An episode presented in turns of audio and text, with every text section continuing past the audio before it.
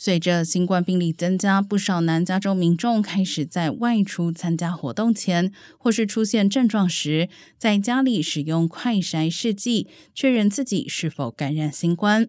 不过，传染科医生指出，现有家用快筛试剂对新的变种病毒较不敏感，比起之前更容易出现假阴性的情况，测试准确的比例可能已经下降到六成左右。